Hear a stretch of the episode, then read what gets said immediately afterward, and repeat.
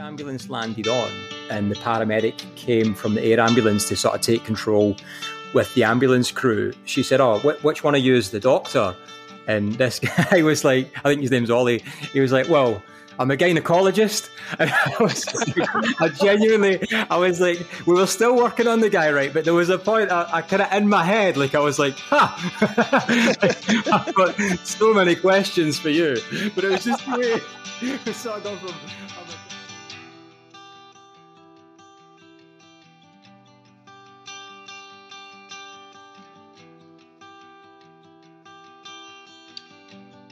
Hello and welcome to the UK Surf Show. We are your hosts. I'm Pete. And I'm Leighton. On this episode, we speak to Scott Mitchell, aka Mitch, aka Scottish Surfer on Instagram. Yeah, he was fun.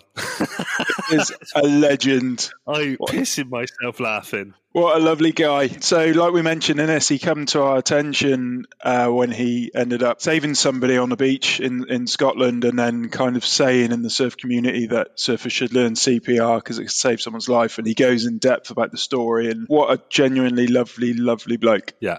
Listen out for the funniest part in that story was when I realised I was still in my human socks. He had, had loads of uh, loads of cool little uh, like quips like that, little sayings. Really liked it. yeah, brilliant. I think absolutely great guy. Had real fun. Before we go into this chat, don't forget, go over to Northcore and use the code SSUK15. That will get you 15% off anything you order. That code will be changing soon. In April, that code will change again. So, last bit to use this one and head over and you can get 15% off anything you order at North Northcore. Also, we have a new discount code available for the months of March and April. Yeah, we've got a discount code for Hexi Traction. That's right. If you head over to RS Pro and type in the discount code, the UK Surf Show, all uppercase with no spaces, you'll receive 15% off Hexi Traction grip for the deck of your board. Yeah, the alternative to using wax, you just put these on, and there's a size guide on there and everything. It'll tell you how many you'll need for different size boards, and uh, yeah, then you don't need wax on your boards anymore. Yeah, but it's just for these two months. So it's the months of March and April 2021. Yeah, cool. So let's jump into it with Mitch. Okay, so I'm I'm Mitch uh, Scott Mitchell, uh, also known as the Scottish Surfer. I hate saying that. I'm based up in uh, in Kirkcaldy in Fife on uh, on Scotland's east coast. Uh, I'm from the west coast, uh, but living over here due to my job. I've been shielding for the last twelve months. Uh, hence why I'm at home currently, not having the worst of times. I've got to say as well. Ah, that's all right then. So, so what is your uh, what is your normal day to day then? So yeah, I guess I should be careful what I say. um, I get my so my normal day to day. So um, as you know, uh, I'm a British Army soldier, and I still am working, although I'm at home, uh, working on a military laptop. So I'm still very much able to function as my role, as my sort of day to day role back at my unit as a, a training officer. Um, it's very much an email based role anyway. So I'm still able to do that. So I guess my day is really just checking emails and just sort of fulfilling the commitments that I've got before I can then go check the surf and, and hope I've got it on my doorstep. Ah, so that's why when I go on Instagram, whatever time it is, you're always online, is it? Always online. Ah, but you know what? It's not live though, so it's it's it's a false um, representation on Instagram when you're actually on there. It's not like WhatsApp. Uh, no, that's why I was winding you. But, you know, he's done any fucking work. What's he doing? yeah, but still still waiting for me to get some stuff done. But I'm here on on live. You first like kind of come to our attention when you posted that video on Instagram about Surface should know CPR because you Ah, were right, okay. saving a life, didn't you, on uh, on the beach? Yeah, well, there's a few of us, but yeah, um, it was a pretty carnage day to be honest. It was just one of them. Like, it's funny because because of my job, you know, I've done I've done plenty of tours, uh, you know, in Afghan, Iraq, etc. And it's it's hard to describe because when something goes off like that, and not a heart attack, but you know, something extreme, when it goes off, you're kind of so in the zone. I don't want to say you expect it, but when it happens, it's not untoward that you're not not expecting it if that makes sense so you know on a couple of weeks before christmas whenever it was when i just went for a normal surf on east sands beach in st andrews i'd just gone there for a surf like i wasn't expecting anything out of the blue So it, it was such a, I guess it, it probably shocks the right thing to say when it happened. And, and the sort of built, even the build up to it. So for me, when I would go, you know, because of where I live, like I don't, I can't surf often. I live sort of in a, an estuary essentially across from Edinburgh. So on a perfect easterly swell, I, I, can surf right outside my doorstep, which is it's such a tease, you know. I guess it's I guess it's a bit like being in a strip club. Like I, I know the waves are there sometimes, but it's rare. You know, it's really the closest way I can describe it. Um, so I will get in for absolute mush, you know, like terrible waves because that's what I've got. And equally, I think that helps. I think that can refine a surfer, like getting in for crap um, and not just getting in for golden waves, you know, perfect waves all the time. But yeah, because you're you're learning in every condition, then, aren't you? I suppose exactly. And actually, weirdly, although I spend most of my time surfing in mush, I need a, a, good clean wave to be able to do even a small amount on it. So it's not even though I've said that, it doesn't really help me much at all. but um, um, so I got up to St Andrews. Normally, I would just get there or whatever whatever beach I go to. Like I'm not one of these that will spend 20 minutes just eyeing up the waves and, and checking out the sets. Like I just I see a wave, that's good enough for me. Like I'm getting in. And that's normally what I would do. And weirdly, when I got there, I think I spent maybe half an hour doing exactly that, just just checking out the waves. And I don't know why, even even now, like I, that's so out of character. And I finally decided to commit. I was getting in. It was quite a big day as well, actually. And um, yeah, I was getting in, and I was sort of half in my wetsuit, and it was freezing cold. I'm sure it was December. I think it was the sort of first or second week in December. It was so cold and wet, and I just got my wetsuit on, but it wasn't fully on. And I remember looking down the beach, and it, I think the tide the tide was dropping out. It wasn't quite low tide, but it wasn't far off either. And there was a guy. I just remember seeing him. He was lying on the floor, like right at the water's edge. And I thought, oh, maybe he's just having a stretch, or you know, whatever.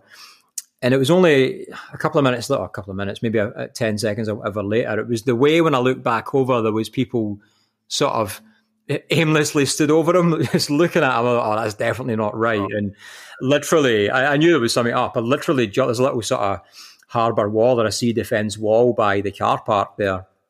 And I sprinted straight down the beach, like shouted at my mates to call an ambulance.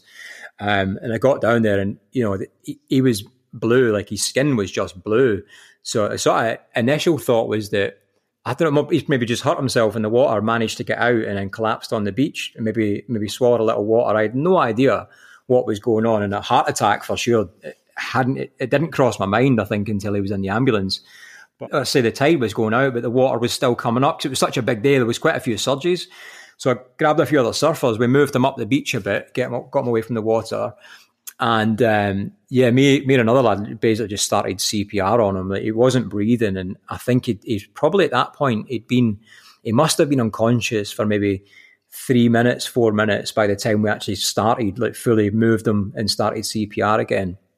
Jeez. And um, it, it, was it was honestly horrendous. But from the from the point we started, um, we never stopped. Um, and I know it's against. I get it may be a controversial statement. I don't know. It's very much against the any first aid or CPR guidelines currently under COVID guidance is to not give mouth to mouth. Right.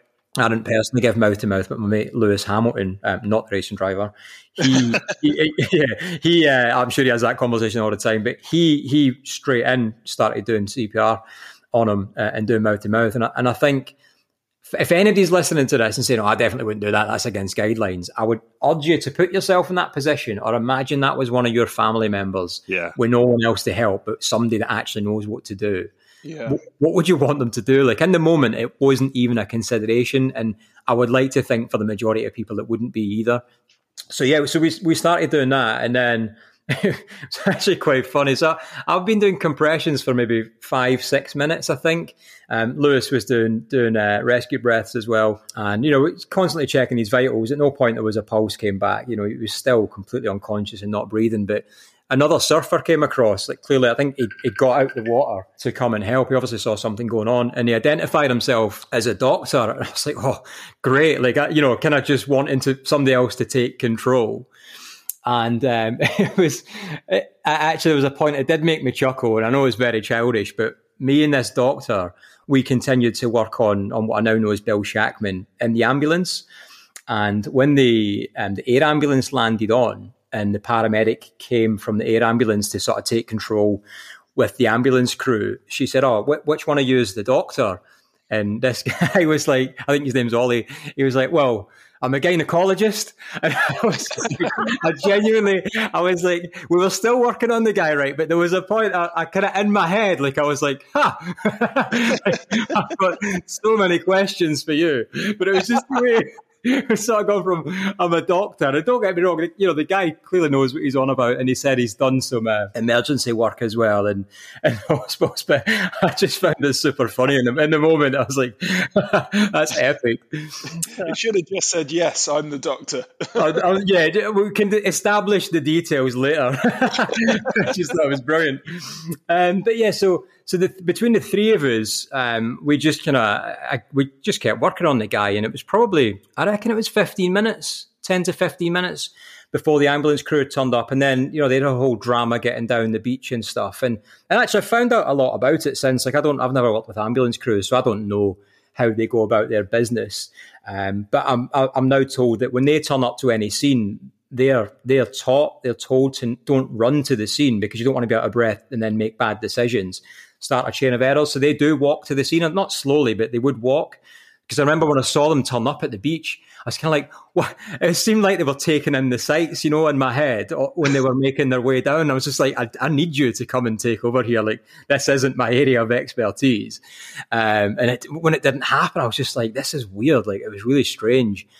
And, you know, even little things like, I think, and I hope everyone learned from it because it was so much came out of that incident. The stretcher they used, I don't know if you've ever seen like a, a, an ambulance stretcher, but it was like a metal frame, they, you know, the spinal board they put yeah. together. Yeah. But I think what they probably should have done was put it together on before they came down, but they didn't. They put it together after it had been lying on the sand. So there's a sort of a, a metal clip end at the top that holds it together to stop you know, to stop the casualty falling out like it's some sort of sieve. um, and because they'd done it on the beach, it was full of sand, so they couldn't actually set the thing up properly. And, and genuinely, somebody had to go fill up a shoe with seawater to wash the sand off this thing. And it was like, oh it, was almost, almost, like sort of borderline Laurel and Hardy. Um, and I don't want to, I don't want to put the ambulance crew down at all because they did do fantastic at the same time. You know, like I say, it's just maybe some learning curves yeah. from everyone. But um, I remember I've been doing it was the at the point where we got the defib and and ultimately for me it was the defibrillator or the AED that saved Bill's life. Um, you know, just the compressions and the, the CPR and the care definitely just helped. It was very much the AED that done the work. But it had been it was 15 minutes. He was so wholly unconscious, not breathing, starved of oxygen. And I think they say after three minutes, um, you're literally down to something like 50% um, of a chance of even a survival, never mind recovery. and, yeah, to be 15 minutes, which is nuts. And kind of in my head, I was like, man, this guy's got absolutely no hope. Um, but you know, you you keep working, don't you? You just continue and doing what you yeah, can. Course, yeah. It was the point where, and actually, it was great because quite a few of us knew where the AED was. It was on one of the sort of on the car park wall in that in that surf spot. Um, I think it's fantastic that they're so readily available. Yeah. And it was great because people just kept getting stuff that we needed. Like when we needed scissors, somebody just appeared with a pair of scissors. Somebody just appeared with a board bag to get him off the wet sand. And it was like, I don't know, it was like Krusty was there in his car and he was just pulling all these tools out of his pocket scissors and a razor and an AED. I was like, it's great. But at that point, when the AED went through its own analysis of Bill to see if it was going to advise the shock or not. That was the first time I was able to stop because I was just concentrating the whole time on on doing compressions. And I can I remember looking up and I couldn't believe how many people were about because there was loads of people in the water, um, and obviously there's loads of people wanting to help. And within that, though, what I realised was there's and this can, I guess, be problematic. And for me, it was very much a learning point. There's people that want to help and can help, that's super helpful. That's great. That's exactly what you want. There's people that want to help but don't know how, um, but they're quite happy to admit that and just take any guidance. The problem is the people that want to help don't have a clue what they're doing, but they're loud and they think their opinion is is good enough. um, like, and this is genuinely true, right? There was somebody I remember when I was doing compressions, um, and I've, be, I've been doing it for ages, and you'd like to assume if you've seen somebody already doing it, you'd like to assume that that person probably knows they've got an idea of what they're doing. Yeah. And this, this person, they literally, I just heard them whisper behind me in my ear saying, ah, to help with your compressions, listen to the song I'm about to say. And I was sort of like, right, okay. And it's genuinely true. They started reciting the words to fucking blah, blah, black sheep. I was like, what? And I, I was like, I remember uh, somebody said to me they've heard that before. Like I've never heard that, but I remember thinking to myself that night, and I was go, I was trying to do compression. I was sort of going like, ba, ba, black sheep. I was like, that doesn't that doesn't work at all. Like, why would you even say that? uh, yeah, well, like you said, if you you clearly know what you're doing, so then why would somebody else kind of exactly? But then it was the person that I heard after that. I heard someone saying, "Oh shit, he's he's got no hope. He's dead." And I was like, honestly, I lost it. I lost it. I was like, right, if you're not if you're not here helping this guy, fuck off. Yeah. Because that you're just putting everyone off. Like that's just so unhelpful. Even if you think that's the case, it doesn't help. Yeah, like like you said, like after what did you say? Like after three or four minutes, his, his percentage of survival goes down fifty percent. That that's enough, isn't it? For, Yeah, for somebody sure. who's in that position, you know, ten percent they'll take it. So Yeah. just keep going until until you're told to stop. Is definitely Yeah, right totally. to. And that was the point when I looked up at that point and saw everyone. Like I say, it was the first time I had a chance of a break, and um, I, I had it genuinely had like a little head wobble for a moment. Uh, It kind of just really hit me. Like I say, I, I'd gone up there for a surf, not expecting anything to you know untoward, and then suddenly I'm giving CPR to this guy who, in my head, I'm thinking doesn't have a chance, and. uh yeah, and all- then you know, AD advised the shock, and it was kind of you know back in, t- tap me back in, sort of thing, and got back on with it. But yeah, and you know, got him in the ambulance, and and actually, if I'm honest, that was worse um, because when he came to, when he finally came to, started breathing and gagging. There was quite a lot of um, agonal gasping, which is a horrendous thing to hear, and it's easy to assume that the person's breathing because you can hear them trying to, you know, breathe for air. But I think I, I don't, I can't remember the ins and outs of it. But it's just the body doing its thing. And when he started breathing, he was screaming like in the ambulance. It was it was pretty horrendous, but at the same time, it was quite welcome. You know, as, as we always go through in, in my role, you know, uh, a noisy casualty, it, that's the one you can ignore. It's the quiet ones you want to be looking at treating first. Yeah. Yeah. It's like that. It's like that thing when your mate falls over, isn't it? If they don't make a sound, you're like, oh, yeah. If they're like bang, ah, you're like, ah, you prick. I, I don't know because I'd normally be laughing before they've hit the deck. you know, on a on a on a lighter note of that, did you go for a surf after? But do you know what, right? So when I got out, um, when this finished, myself and um, and, and the, the gyno, we got a, a hot chocolate. We got hot chocolate from the Cheesy Toasty Shack, which, by the way, uh, it's a shameless promotion here, I guess. But if you're ever in St Andrews, I never thought of my life I would want to go pay any amount of money for a toasty. because I can just make them in my house. But I'll tell you what, these are the best things on earth. You've got to try it, right? but um, so it's right on the beach as well. So we um, we had a coffee, and I remember suddenly my feet just they were freezing. I was like, what? I looked down and I was still in my socks, like my normal human socks, like because I, was, I wasn't ready to finish getting changed. so this is so it's just surreal. Like what a weird day. And um, yeah, so I was gonna go for a surf straight away actually, and then I remember thinking, do you know what? How ironic would it be if I go in there completely in the wrong mindset, go get hurt because it was quite an early day as well. Go get myself hurt and then have to get rescued myself. like I thought, nah, I'm definitely in the wrong headspace. But I left it a couple of hours and I got in, and genuinely, my first left was the the wave of my life. Not because it was the biggest and I'd done the most on it. I just felt the most in control I've ever been on a wave. Um, and it was the very first wave I went for on my backhand. And I was like, oh my God, this is like, it was almost like a reward. But then every wave after that was just total shit. Like, I wouldn't even want to talk about. I was like, here's your wave. You've done your deed for the day. that is you. You get that thing though, don't you? You know, when you've got like energies flowing and like Mm. you're probably in a bloody, you know, adrenaline was pumping and everything like that. yeah. Everything's firing on full. yeah. and you got that first wave, and you know everything's firing, and you've gone bang, got it, and like, whoa, that was amazing, and then the adrenaline sort of fizzled out a little bit off the wave and off of everything that's just yeah, for happened, sure. and you're bound to crash after that anyway. You know, like I think so, yeah. you've gone home, and then it would have been shit the rest of the day. yeah, totally. Still just sat in my wetsuit, freezing with my socks, like I can't even put my shoes back on. human socks. yeah, human socks. but you know what? Um, what's even better, and this would almost have been gold. Like you couldn't have written this that day. Me and, and my mate, another surfer, he runs the, the cheesy toasty shack. That's we'll see how many times I can get that in. we were supposed to. We were going to film just a stupid sort of. Um, a little promo for him, and I was gonna. I, I turned up with a whole Santa costume, and I was to have my Santa costume surf, which I try and do every year on Boxing Day, and it was all in the car, ready to go. So it was only because it was such a big day. I thought, now this will be a terrible idea. We didn't bother.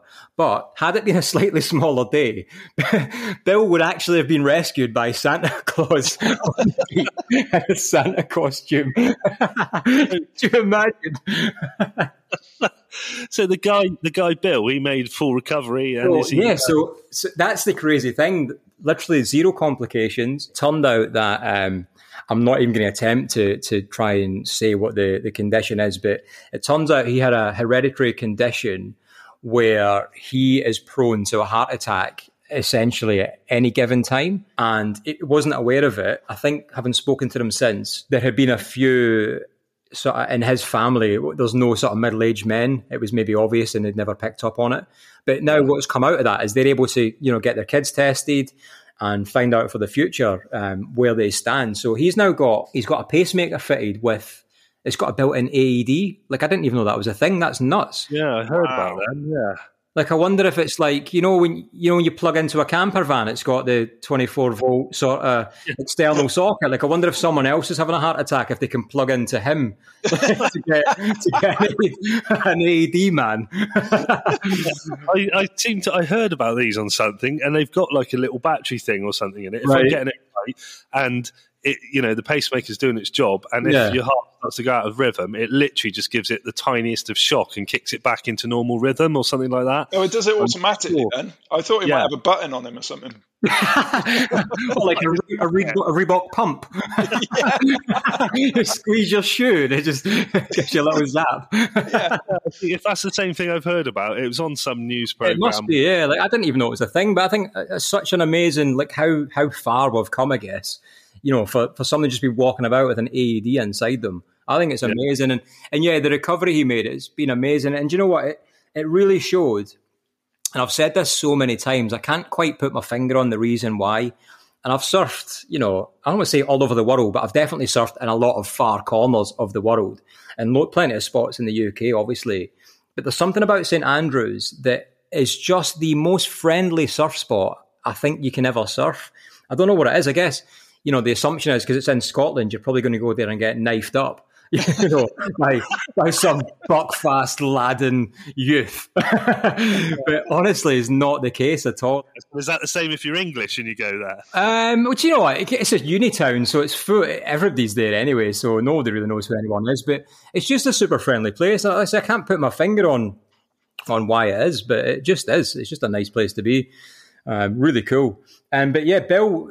So it really showed the how strong the surf community was, and and after that, like I, I just wanted to show him like everyone actually cared. So I had this card made up, and it was literally you know on Magic Seaweed now you can go back seven days and see the forecast for the last seven days. Right. Yeah. Um, so I got a screenshot of that day, the, the, the forecast for that day, blew it up on like the biggest card I could get made. It was enormous. So the front of the card was literally just the magic seaweed screenshot of the day. It was like, if you ever see these conditions again, you know, do not go, do not consider going surfing.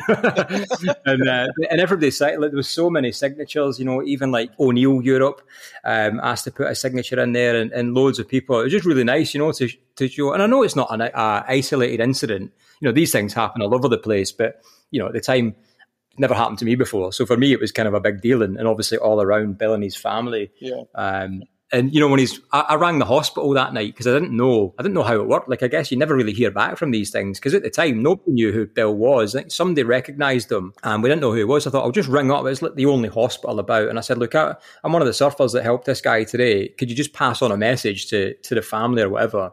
Here's my phone number. And his wife, she Emily, she rang me back that night, and you know, none of this stuff like, oh, this guy might have kids. You know, none of that had crossed my mind. And at the time, yeah. I didn't know if he was going to make any sort of recovery. And then, you know, she phoned me up, and I think she said she doesn't really remember speaking to me um, that night. Uh, she's clearly, you know, super emotional about everything. Um, and yeah, it was, it was, I found it really emotional, you know, hearing about the kids and stuff. They were saying that, oh yeah, he, he spoke to the kids today. Um, he, at the time he'd suffered um, complete short-term memory loss. So he didn't really, um, he didn't know anything of what happened. And actually still now he doesn't know what happened that day, which you know, to be honest, I'd rather he didn't because it was quite horrendous. Yeah. Um, uh, I think his eldest son said to him, "Dad, you're a surfer. Like that's a terrible way. If you'd gone like that, you could have at least got bitten by a shark." Typical teenager. have you have you met up and gone surfing with him since? So he's still not back in the water, but I've I met him by chance on I can't remember when it was. Um, I think again I went for another failed dawnie. Um, I, I've got like a a nine times out of ten fail rate for dawnies. Like I'm a terrible morning person. And there's like, it's hard. If, if I get up for a dawnie, like it's a big deal. So it needs to be on. And it literally never works when I get there. Like it's just like flat. And I'm like, oh my God. So that had happened, but I hung about for a while and Bill just happened to be, um, it happened to be out and about, um, just having a walk down the beach. And, and actually, weirdly, I walked past them, but didn't recognize him. It was, uh, it was my missus' special case. And I think that's Bill. And I was like, what? And I just walked past him, like almost like, uh, you know, completely ignorantly, didn't recognize him. yeah. And, and honestly, and, and that was, that wasn't long after, but he, he looked like nothing had happened. You know, it hadn't been through anything at all, which was just, uh, yeah. So the recovery, 100%, looking brilliant, looking fantastic. And yeah, I can't wait to see him back in the water. But I think what I'm really looking forward to, and all of us that were involved, is just having a beer, either in a bar or by the beach or whatever it might be, and just you know sharing the debts, sharing the stories, and, and going through everybody's version of events because it'd be quite funny to hear what other people how they saw it because I guess you never see it the same as everyone else. They'll be the ones saying that yeah, you were just screaming at everybody, fuck off. at one point, you started singing "Baa Baa Black Sheep." well, you definitely and you definitely saved that guy's life, haven't you? You know, and I think like since you posted that video talking about it, I think like well, me and Pete have been online, and you you said that all surfers you just take half an hour out of your day, go mm. on YouTube, and just learn the basics of CPR. Sure. Um, so we've done that now, just from what you've said. Yeah, just oh, that's amazing because that's really nice to hear. You really kind of want to be equipped for something like that. Um, well, there was one at Putsborough, wasn't there, at the weekend by us? Yeah, was that out the water? Oh man.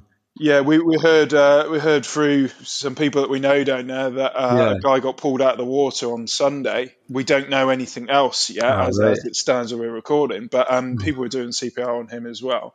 Right. Um, so, like you said, it's not an isolated incident, is it? So no, not not at all. And the thing is, though, I realised there's a couple of things. Again, I realised after it when I decided to make that post. I didn't want it to be like a hey, the Scottish surfer saved somebody, give me praise. I didn't want that, and I didn't want it to come across like that because you know some people will just take it like that. You know, it's just human nature, I guess. But uh, my intent was literally, if I could convince one person to go and learn CPR, first aid, fantastic. And the thing I think people we don't really appreciate about you know learning them sort of skills is it's not for you. It's it's probably one of few qualifications that you do for yourself.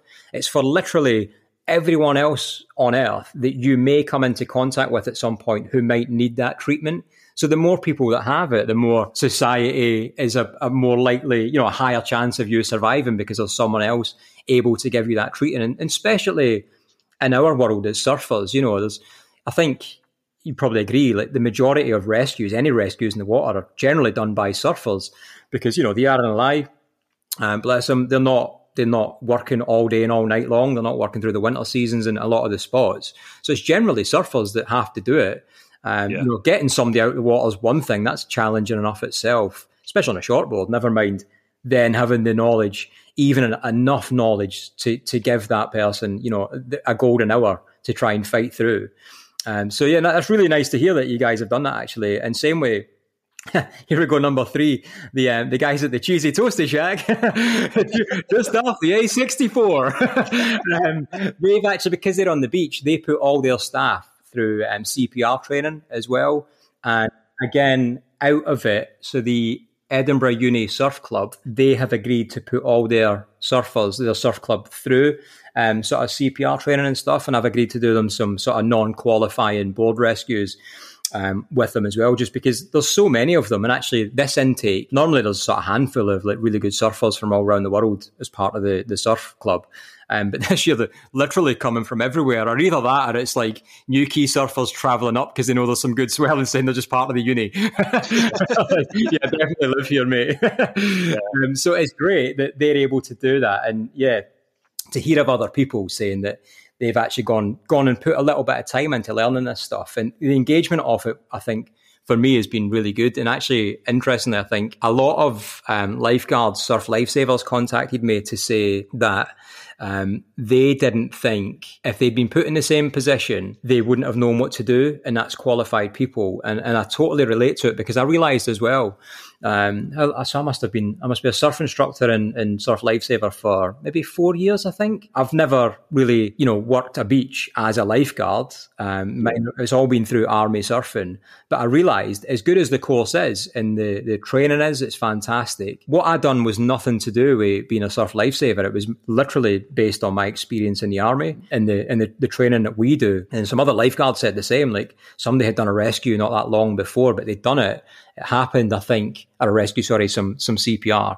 It was literally two or three weeks after they'd done their requalifying course. So they were refreshed and I, and I get the argument, you know, it's down to an individual or a business or a surf school, whichever it is, to keep them individuals competent and current. But I, I, don't know how realistic that is. You know, if you're working in a super busy surf school, I don't know. I don't know if, if that's what surf schools do. Do they have the time to put people through some requalifying or certification?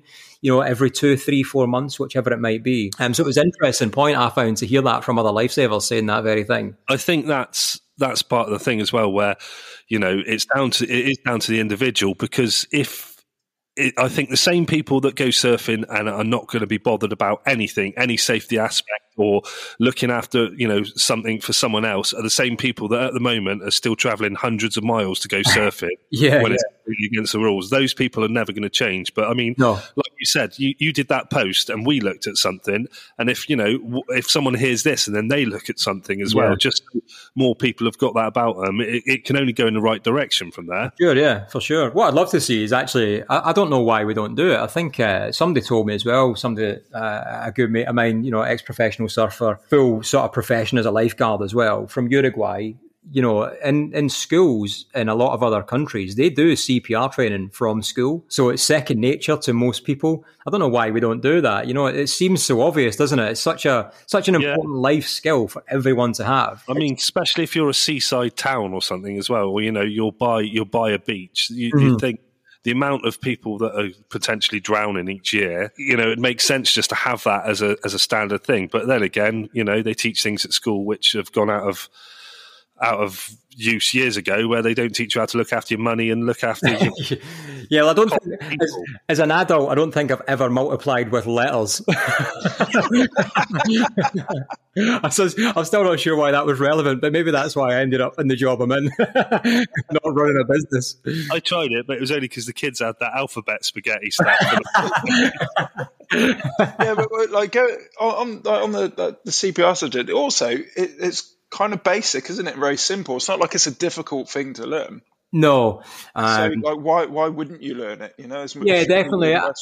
I think what a few people had said to me, again, other qualified um, lifesavers had said that it, it, literally is. It's a rabbit in headlight moment. Like you've got no idea how you're going to react in the moment. You're just going to hope that you do, or there's someone else there that that knows as well. Um, I remember I spoke to. Um, who did I speak to? I spoke to a guy. He's the marketing manager for O'Neill, and he had been uh, a guy called Nick Waters. He had been in the exact same position himself. Got really badly injured in the water, whatever it was. Him and a mate, and it was only it was only him and his mate, and the other guy managed to get him out. He doesn't remember any of it. Fully, you know, full recovery, CPR, actually including a board rescue as well. And he thought, you know, if I'd been on my own, there's no one coming, no one at all, you know? And to, to have that knowledge, I think it's like a safety blanket, isn't it? Knowing that somebody's going to be there. And I think it's fair to say we all know that you should never surf a spot alone. but we all do. we're, all, yeah. we're, all, guilty of it. If there's a wave, you know, going in. I live in a town which this, believe me, is not a surf town by any means way at all. So when I walk across the road on the rare occasion I'm able to surf in front of my own house, like the looks I get from people, like, are you going in there? Like, what are you doing? like, I know nobody's coming. They just sort of be looking at me like, why is that guy just floating upside down next to his board? no one's coming to get me. Well, actually, we we've interviewed. Uh, I don't know if you've heard uh, one of the episodes with the guy called the Night Surfer. Right. No. Uh, and so not only does he surf alone, but he surfs alone at night as well. so it just made me really, really worry about him. Then so I'm going to send him a text right now. so you mentioned about um, surfing with the army. So where's that sent you to? Where you've surfed like where you wouldn't have got chance to before? Ah, right. So um, yeah, so it's a bit of a funny one. I think even my own chain of command don't believe army surfing's an actual thing. Like, yeah, whatever. Of course, you're telling me you're off to go surfing. but I'm like, yeah, no, it's genuinely a real thing. But army surfing, yeah, it's been about for years actually. Um, I got into it maybe I don't know, five, six years ago, maybe uh, even if it was that long, I don't even think it was that long. And yeah, so I went on, we run sort of biannually two beginner weeks every year. And, and we have, you know, we've got some really high level surfers in the club. Um, a lad called Josh Hughes, a Newquay surfer. I think at the time he was the youngest ever guy to surf cribber. Um, he's like an ex UK champ, really, really credible surfer. You know, nice guy as well. Um, he, in fact, at the minute, he is on the Army Sports Scholarship because he's a high level um, athlete.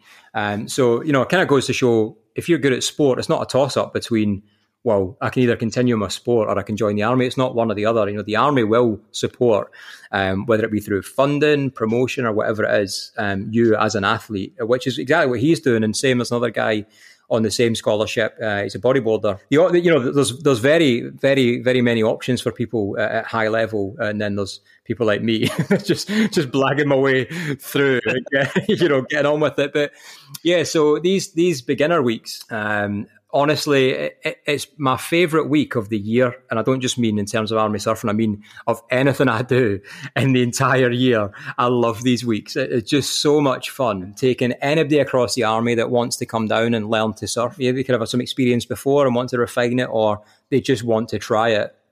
From there to sort of um, zero, and suddenly day two, day three, they might be on four or five foot wedges at you know at Tolcarne. it's great. This is such one-upmanship as well. Like everyone just like I want to go bigger. you know, it's really cool. And then the opportunities then to come back once you've done a beginner's week to come and do the competitions that we do. You know, we we compete within the service. We compete tri-service against the Navy and the RAF, uh, who got very credible surfers as well.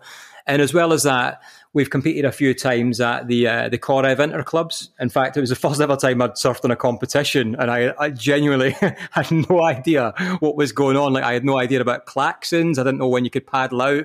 It was just it was such a a crazy scenario. The whole thing. I remember there was this little grom on the beach who was in my heat. I stood. He must have thought I was trying to psych him out the whole time. we were on the beach and we were both just stretching, and. Uh, he was he he started getting in. I was like, "Oh, can we get in now? Can we?" He went. Uh, he sort of looked at me. He's like, "Yeah, yeah," because the thing's turned. I was like, "All right, okay." He said, "We've got five minutes." I was like, "Right, cool." So I went out and kind of just sat beside him, and I couldn't see the other surfers because it was an enormous day at Fistral as well. and um, I was like, "When do we start?" He's like, "He's like, he's serious." I was like, "Yeah, yeah, yeah. When do we start?" He went, "When the thing turns." I was like, "All right, cool." And he just must have thought I was trying to psych him out the whole time. Poor guy and I caught one caught one wave and got caught on the inside and just got smashed the rest of the heat. Standard. Um, so and yeah, and as well as that, they, we've done a few travelling competitions. I think it must have been must have been three years ago now. The team went and competed on a travelling tour in Australia against the Aussie Defence Force, and they just went round all the, the sort of famous spots, just competing against Aussie reserves, who you can imagine had amazing surfers. Yeah. Um, before that, there was a trip to uh, California competing against the US Marines who, who you can imagine just swept up. um, and for myself, I missed out on the Australia trip, but uh, you know, don't don't feel bad for me. I ended up in Biarritz just coaching for uh, an army commando unit for two weeks, living on the beach. so wow. had a, an amazing time. So yeah, no, it's very much a, a, a really credible you know thing. We're just, we're just trying to push our club forward, like any any sort of civilian club, I guess, if you want to call it that um, and do the best for our own surfers and give back as much as we can, you know. And it's not just about new guys learning to be beginners. It's about then taking them, you know, advancing them through intermediates and, and promoting them on further. And then we, as myself, I was somebody that done a beginners week, and then the club put me through uh, my ISA coaching quals and my surf lifesaving quals, and continue to. And, and now, you know, a few years later, I'm one of the committee members as you're probably not surprised the social media officer. yeah, so uh, that that brings us on then to well, first question is from all of those was where's the best place you've surfed out of all those places you've been to? You've got to travel with the army, you've got to travel and surf other places. Where's the where's your favourite place you've ever surfed? So the, I guess there's there's probably so much to the favourite place I've ever surfed because the yeah, this is a, it's quite a hard question actually because is it the first time I surfed? Because that's where it all started. You know, the the first time I ever surfed was you know we we just come back from Afghanistan. Um, and we had a week's adventure training in, in Newquay, and uh, you know we we surfed on the last day. It's one of them sports, you know, surfing. Always wanted to try it. I think most people want to try surfing. is one of them bucket list type things. But yeah, you know, I'm from I'm from Kilmarnock, like the, the choices on knife crime and buckfast, that is the two. That's it. Surfing, it's not on the radar. so, so to get the opportunity to surf, and and honestly, like I, I was, I knew as well. Like I was hooked straight away.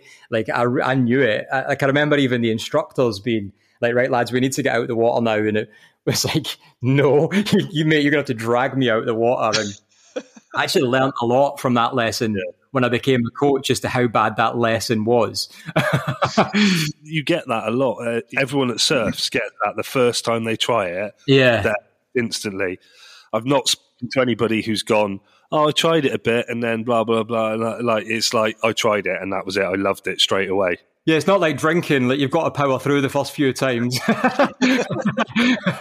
a as a young teenager um, so, so and back to the answer to your question. So that was Perranporth. So for me, Perranporth Beach is always going to be dear to me, um, because that was the first place I ever surfed, and it was amazing. But I think in terms of the coolest experience, I guess, um, because it was so.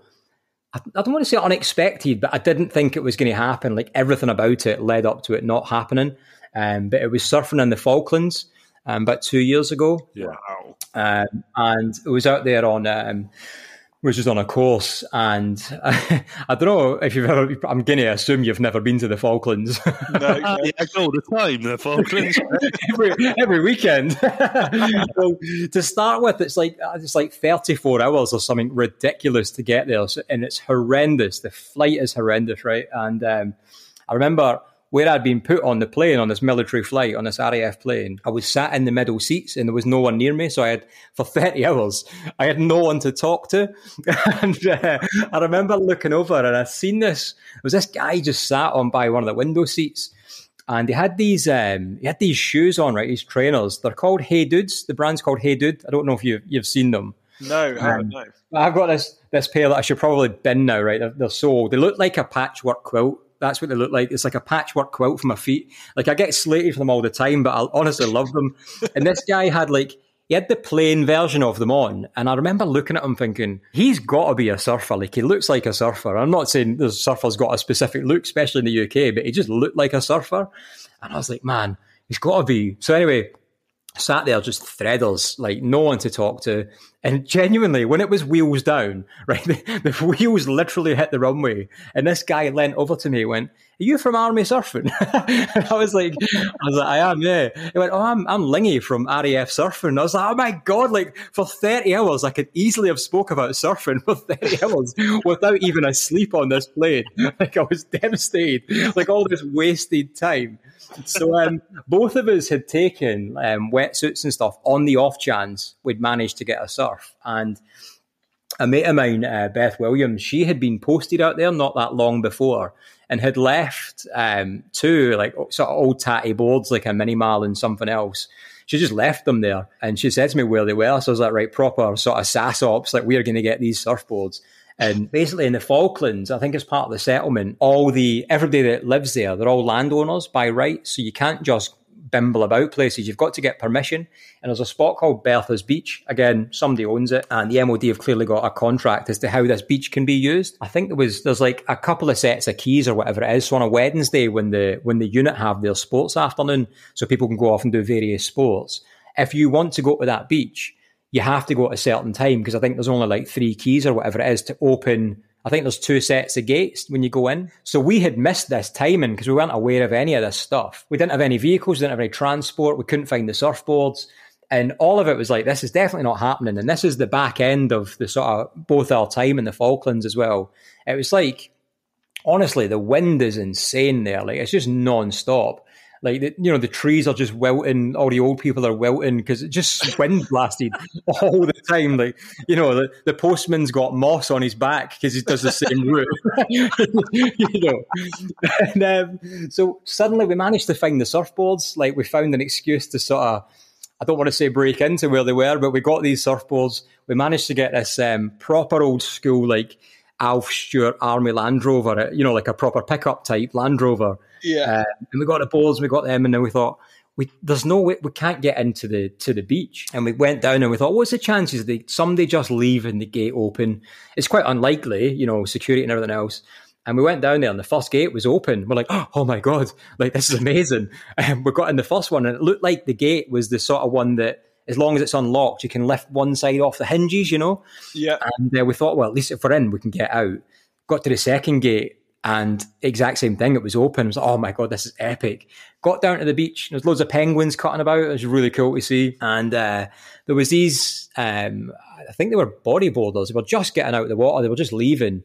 And we had just got in. It was, it was really like really small surf, and uh, we just got in, but no one about for you know like a thousand miles. It's just crazy and full energy swell as well. So even a tiny wave, like it's gonna it's gonna hurt you when you get it wrong. And we got in and, and remember hearing it screaming and shouting. And we looked up at the beach and, and all these guys that are leaving, they're just pointing at us. And we thought they were just being, you know, typical squaddies, just like, eh, Bell End surfers on like big big surfboards because they were bodyboarders. no offense, bodyboarders. um, but, um, we didn't we had no idea what was going on. So it was sort of another few minutes went past, and I remember Lingy just pointing at something beside me, and we just saw like this black and white um, baby orca, or what we thought was a baby orca. I was like, "Whoa, this is insane!" And then suddenly we're like, "Shit! If, if they're if they're baby orcas, like, where's the mum? Like, this should we get out? Like, should we get out of the water?" And then and then a set came. So it's just it's just like immediately from fear, like I don't want to die to oh my god, those waves coming. you know, and then I caught this wave right and at the time when I go in the water, I always try and go in with something to work on, whether it be my pop up, whether it be trying to look at where I want to go, you know, use my arms, open my shoulders, whatever it might be. And at the time, I was really trying to work on looking where I want to go before I go there. So in my pop up, for example, and I was trying to look right on this wave and then force a habit. I literally looked straight back down at my board and there was, I just saw this. Again, we still thought they were orcas. So I saw this baby orca's head in front of my board, just swimming in front of me. And there was one either side of my board, just like classic sort of movie scene, you know? And these these what we then found out to be um, they were called Commerson dolphins. They're black and white, quite a unique sort of brand of dolphin. um, so, so, they look they look like orcas because of the colours of them. And this this these dolphins were either side of my board, wow. and I got to my feet and I was like, I was trying to shout Lingy to just try and tell him, "Oh my god, mate, look at this!" And I was so in the moment, you know, like I realised it was such a life tick I was like, oh my god, and I couldn't speak. it's not like a movie where I don't know. You see like you see Kai Lenny catching a wave, and these dolphins just being you know really beautifully you know diving about either side of him, and he's just carving up and down the face. I literally just slipped off my board, like, just, just, fell off out of nowhere. I don't know. I hope I never landed on a dolphin. but the same thing, reciprocal. Lingy next wave he caught, exact same thing. Wow. And it was one of them moments. It was like I said. I remember he said to me before we went back. Um, he's like, "You're going to tell people about this?" And I was like, "Do you know what? This is one of these moments. I, I don't. Firstly, no one's going to believe us because I had, I would always have a GoPro with me. Always, there's always something strapped to my board or some somebody with a camera. And I was like, "Nah," because they won't believe us. They'll just say it didn't happen. And plus, I know what happened, so it's not. I don't need this for anyone else. This was just an amazing moment for for us to share. And uh, we got back and, and, and he told everyone about it. And they were like, oh, I heard this happened, but it never happened, did it? Standard dance. And I, I, remember I said to my missus, because I was actually gutted that I had no photo of it, because there was somebody had offered to come down as well and just take some photos. And uh, she was like, she was obviously just trying to make me feel better. And she said, oh, you know, but sometimes in life, it's better just to have the memories. And I was like, do you know what? You're 100% right. But in this instance, in this instance, I would have broke the internet. I need that photo, like knowing that's never going to happen again in my life. well, we, we, ask people uh, when they come on quite quite regularly. We, we, say, you know, well, where's the best place you've ever surfed, and, and, what's the best surf you've ever had? That's by far the best surf that anybody's had that they've. Spent oh, never! oh, you're just being kind. yeah, sur- surfing with dolphins, and not just any type of dolphin, a certain brand of dolphin. A certain brand of dolphin, which yeah. which I may or may not have cut up with my fin. Poor thing. I got him back. Coming at me, I'll come at you, dolphin. I always think, you know, people people have these sort of life things they want to do, like bucket life, bucket tick type things. I always yeah. think people, it's always on there, you know, swimming with dolphins. I always think that's that's a bit. I think it's a bit narrow minded. Like you could think a bit bigger than that. Like I, I would rather a dolphin wanted to come for a walk with me. I think that's much bigger. Like everyone swims with dolphins. that's, that's, what I think. Because if I achieve that as well, like no one's breaking that, and no one's beating that. There he is, the Scottish surfer walking his dolphin again. just, just on a lead. Throwing a bucket of water on him every now and again. oh, what's your what's your go to board then normally? What what do you normally ride? Uh, so normally I ride a. Uh, I, I think you already know this, and you just want me to say burger fish. I think that's all it is. It's your first Scottish person on there, a burger fish. Uh, so my go-to board that's a, a fourth burger fish, um, six two. And interesting, actually, today I just went and filmed a piece about about that very thing. I went so last year because I've got a lot of flaws on my own surfing, and like everyone probably I'm sure would admit themselves, but I'm really aware of mine, like really aware. And I've got a lot of holdbacks and restrictions, and and one of them being my pop up is is shockingly bad because I got I kind of got smashed up a little bit in Iraq in, in 2005. So I don't have the, the the lower back mobility. I've got two slip discs in my back, so um, my pop up really holds me back a lot. And I find that as a result of that, I try and take off on waves like super deep just to counteract the slowness of the pop up. Although it's not, it's not, I wouldn't call it a slow pop up. It's more of a sort of two stage knee up. You know, it's still f- as it is, it's fairly smooth for what it is, but it's still it doesn't do me any favors. Like I tend to sit with longboarders on a shortboard because I'm that deep. I was just going to say, try a longboard then. I'm not. I'm not old enough. I'm, I'm, joking. No, I'm really bad. um, so, so yeah. So I went and got myself um, a BP Mini, so a mid length. Admittedly, it's very much the short end of a mid length. Uh, it's a six six, and what I wanted it to do was was to just give me that little bit of extra float to allow me to push through not only that physical bar- barrier, but I think I realized um, at the start of in the first lockdown, me and the kids made this little silly isolation creation um, video, and it resulted in me strapping a foamy fish, a six foot foamy fish, to a longboard skateboard. And right outside, as you do, right outside the front of my house, like I live on the beach, um, I ended up surfing it straight down the sort of launch ramp, which is steeper than it looks, as I found out that day, in my infamous pink curlies, just in board shorts in March in Scotland, and I surfed it straight into the sea. and I realised when I made that, when I was making that video, like my pop up was perfect. It's exactly as I would teach it to someone on a lesson. And I was like, what is going on here? I kind of realised actually it's be- it's become maybe it's become super psychological for me. Um, so I'm, it's something I'm trying to work through and get over. And actually, uh, this has come up by chance, but I know you guys have spoke before with Will from um, Pop Up Surf Pro. Yeah, I was yeah. just going to say that. Yeah, and, and yeah, we, we're going to do something together because I, I feel like it's one of these topics. If it's not an issue for you, if a pop up is not an issue for you, it's kind of like why are people putting effort into their pop up? It shouldn't be that hard. Like for someone who, if they don't struggle with it, you just couldn't get it. I think I feel it's one of them.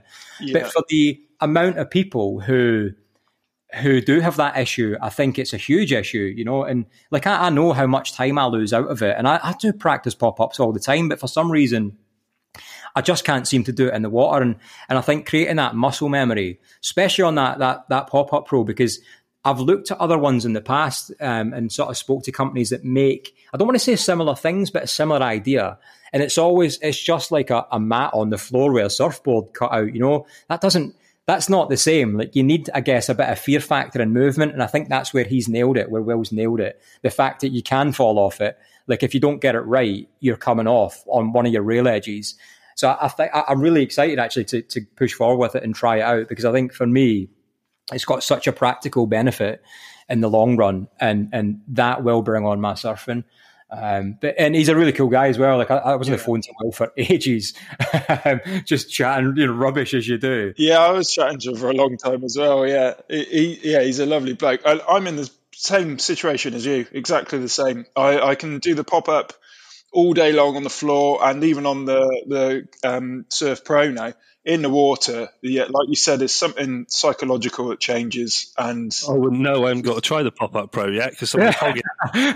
there it is. but, um, but like, like you said, um, like other companies just do these mats. Uh, anybody mm-hmm. pretty much can can pop up to your feet on the floor, but it's, it's, yeah, totally, that, yeah. it's having the shape of the board, mm-hmm. knowing where to plant your feet, and then yeah, having totally. it slightly unstable um, because you know if you pop up on the floor and your foot's slightly off to one side, yeah. obviously you're not going to fall off because you're exactly that. Yeah. So yeah, it is a really good product like that, and I've been doing it a lot through this lockdown. Have you? Been able to surf, and I do feel like it has helped. Like you, like you said, you're creating muscle memory, and I'm I'm now doing it without having to concentrate on the process to do it. So I'm hoping when we do eventually get to go surfing again, mm-hmm. that it will just translate. Fingers crossed. Yeah, I hope so. It's really nice because uh, I want to, uh, not just for me, like I'm going to get my daughter using it as well. My son's lost a bit of interest in surfing now. He just wants to play Fortnite, but my daughter's really keen on it. And uh, I think I'm going to try and fathom some sort of six foot stilt to put it on.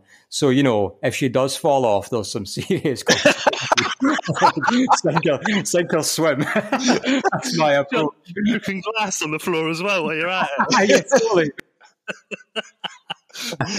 yeah. Um, and actually, I've, and the thing is, I've done I, like I do my research to these things as well. Like I, because I, I don't want it to be a holdback for me, and it really is, you know, popping up. It's such a daft thing, and I've looked at every, you know, every YouTube video um, and how to pop up different. I've tried, you know, the whole thing, bringing your back foot, you know, on the board before you even begin to pop up, swinging the feet. I've tried it all, and and as, good as they are in principle, like I, I guess you have to work out for yourself. And and the daft thing is I put all the thought and effort into my back foot, where my feet were landing. And it was only a few months ago I realised what I was doing different on the this this surfboard skateboard thingy that I made is that before I was popping up, normally you know when you teach surfing, you tell people to put their hands, position them under the shoulders. Mm-hmm. But for me, when I do that, I don't have the range of mo- movement to get my knee through my arms. And I've realised if I get my hands literally as low down my body as possible on the board, I can pop up without my hands even leaving the board. Like my hands are fully planted. And for me, that's the key. Yeah. But again, in the in the water, even though, like I said before, like I always go in with something to work on.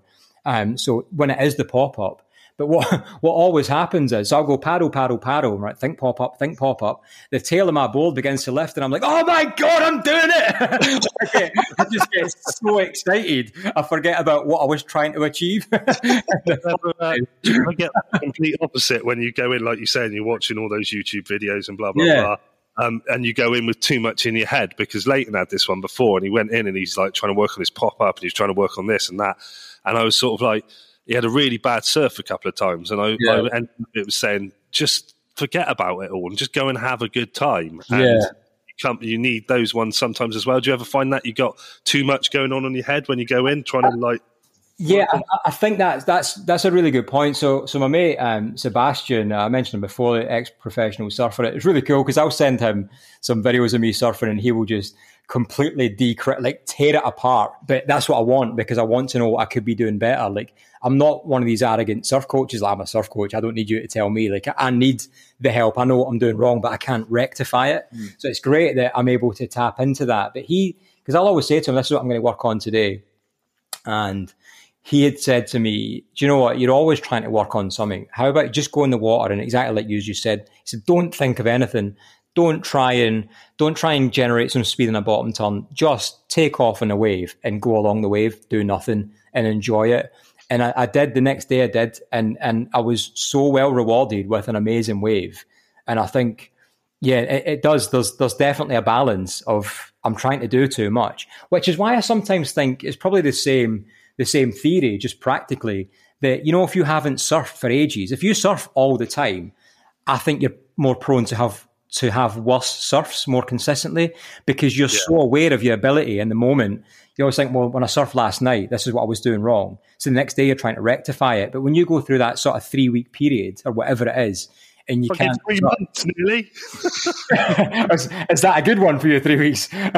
we haven't been able to go since. Well, when was it? Before Christmas was the last time we went. Oh man, yeah. that's devastating.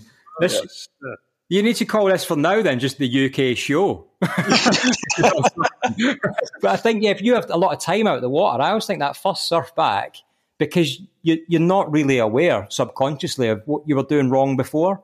For me, it tends to be much better. Yeah. Well, with one of one of the other one of the other benefits of that pop up Surf Pro is you can film yourself as well, and that that really helps. Like, okay. Film yourself close up to right. see everything. And what I found, like I was doing the same as you, like looking on YouTube, and mm-hmm. everybody has a slightly different way of doing a pop up, and you think, oh, what the hell's right then?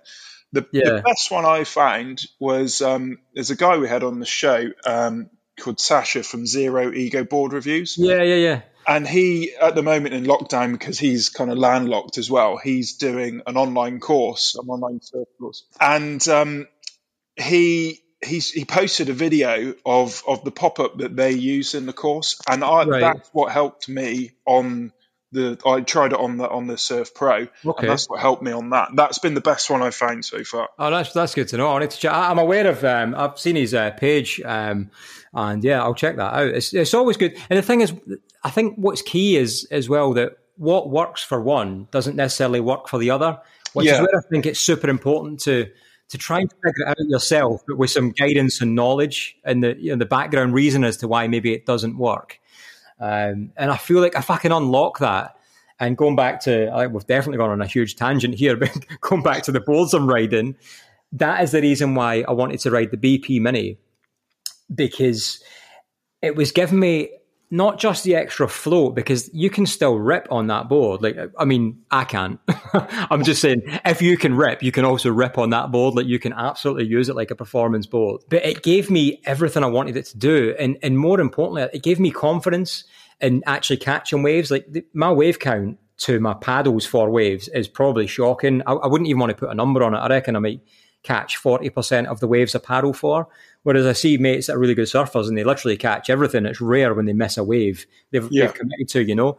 And, and I think a lot of that is psychological. And actually, I went from sort of hoping I would catch waves to even if I didn't catch them, I was paddling and in my head, I was catching it. I was like, I am catching this wave, you know? And I think that made a huge difference because I'm already thinking down the line and I'm not just thinking of, I hope I make this, you know. Um, and that boards gave me all of that. And, and I used that for probably the best part of last year, the BP Mini. And it was never, it was never for me the board that I wanted to go on and advance my surfing with. It was just to reset some basics.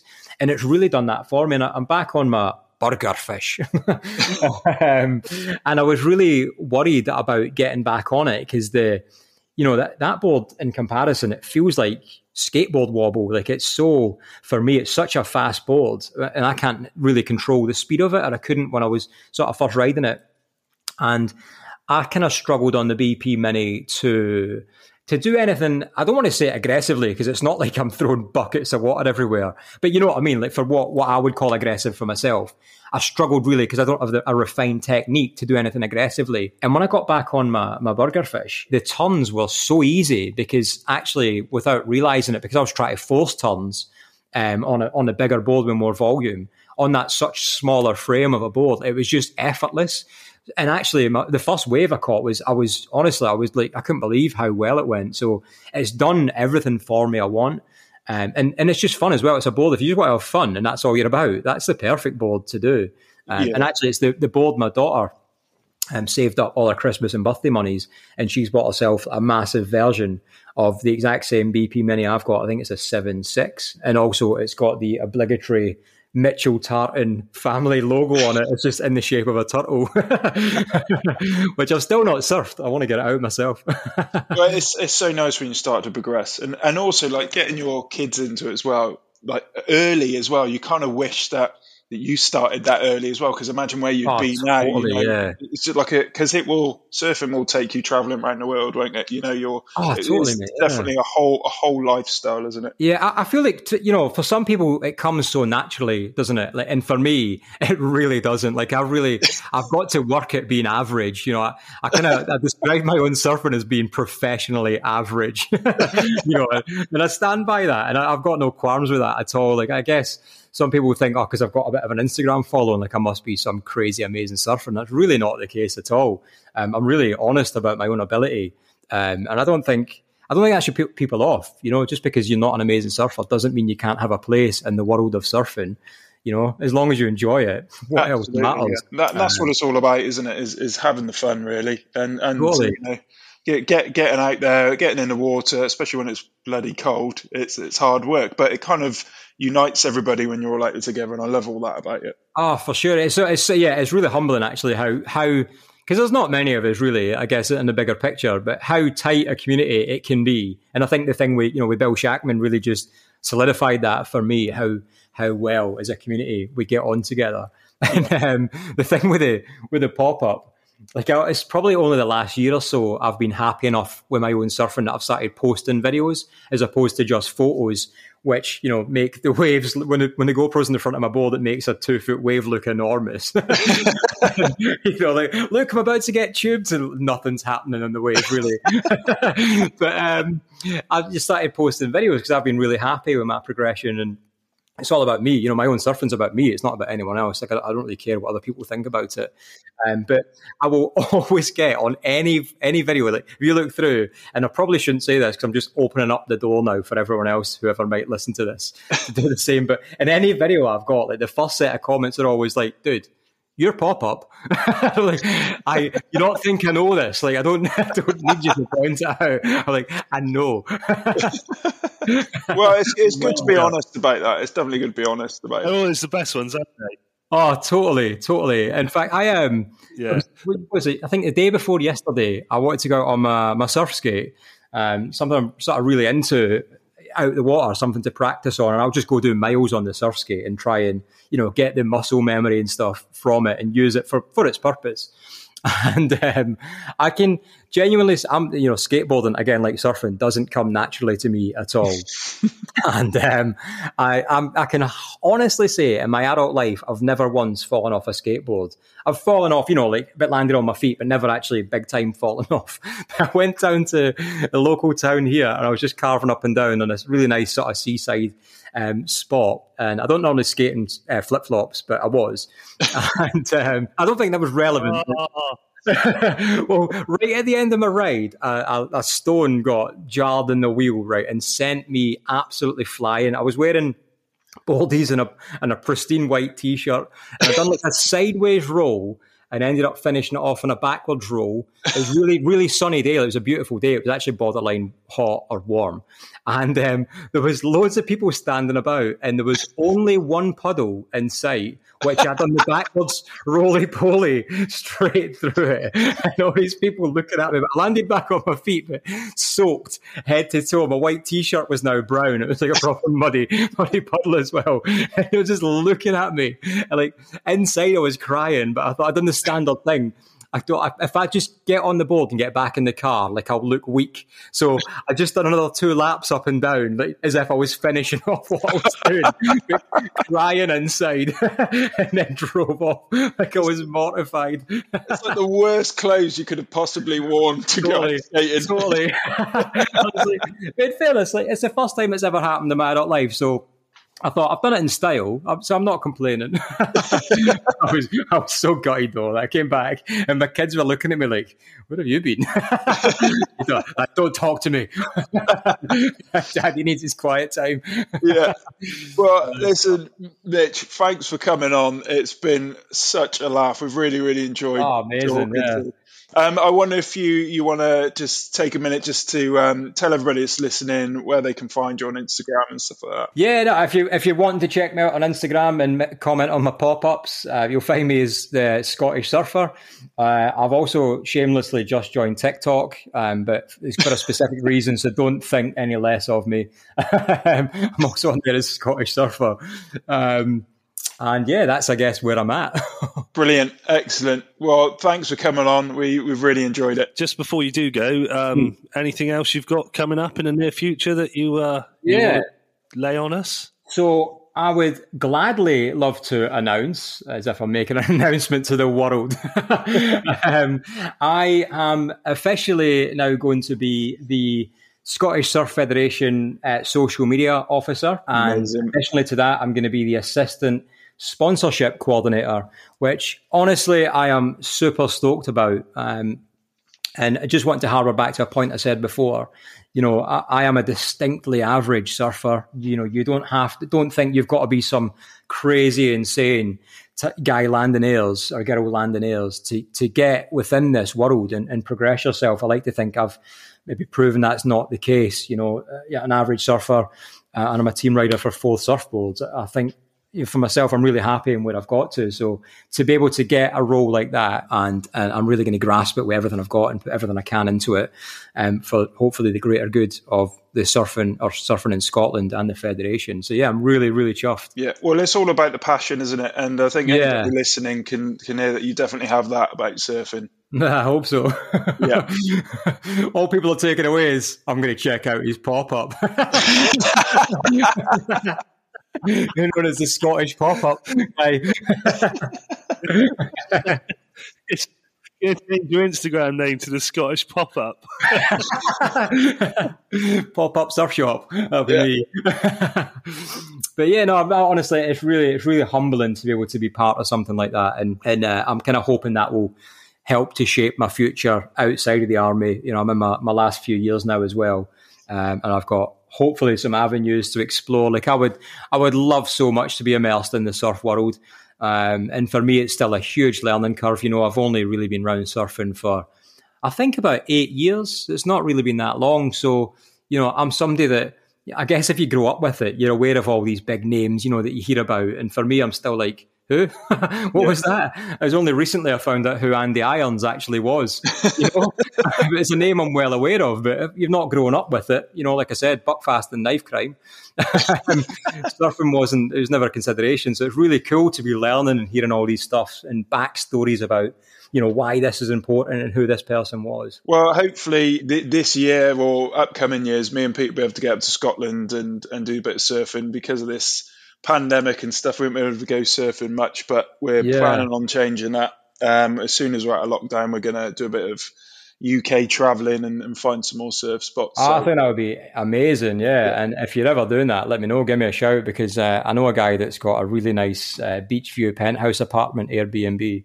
Uh, we're there. We're there now.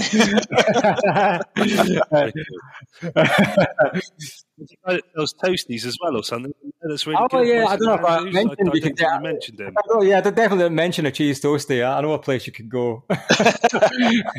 you honestly, you'd be blown away. Red Leicester and chorizo. Oh I'm going to go there now. don't care what time it is. okay, brilliant. thanks for that, Mitch. Ah, cheers, lads. It's been epic. You've had me on free toasties for life. I hope so. Um, thanks for that, Mitch.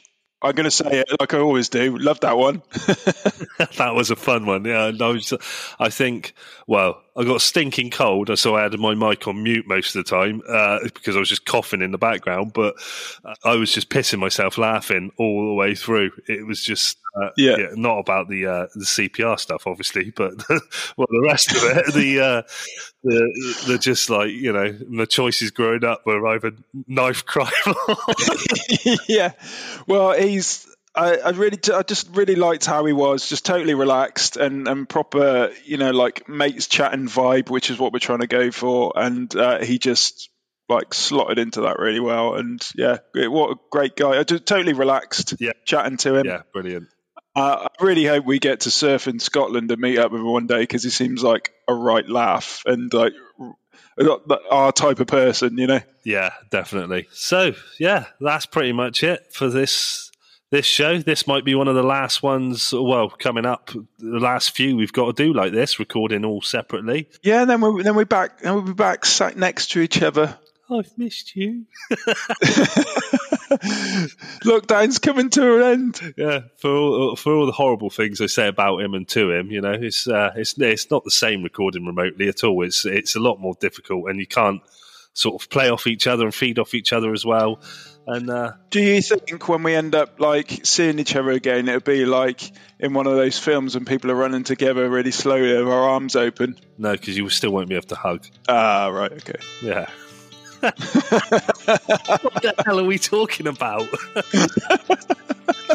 anyway, um, yeah. yeah. Cheers. Don't forget to go and like and subscribe on all your uh, podcast platforms and on YouTube. If you could give us a uh, subscribe uh, that'd be great. And uh, also, we'll put on the website, we'll put a CPR video uh, on the website for this episode as well. So if you go out, make sure you, you spend some time and just uh, just have a quick look uh, and and see see how you do it because you never know, you might end up saving someone's life.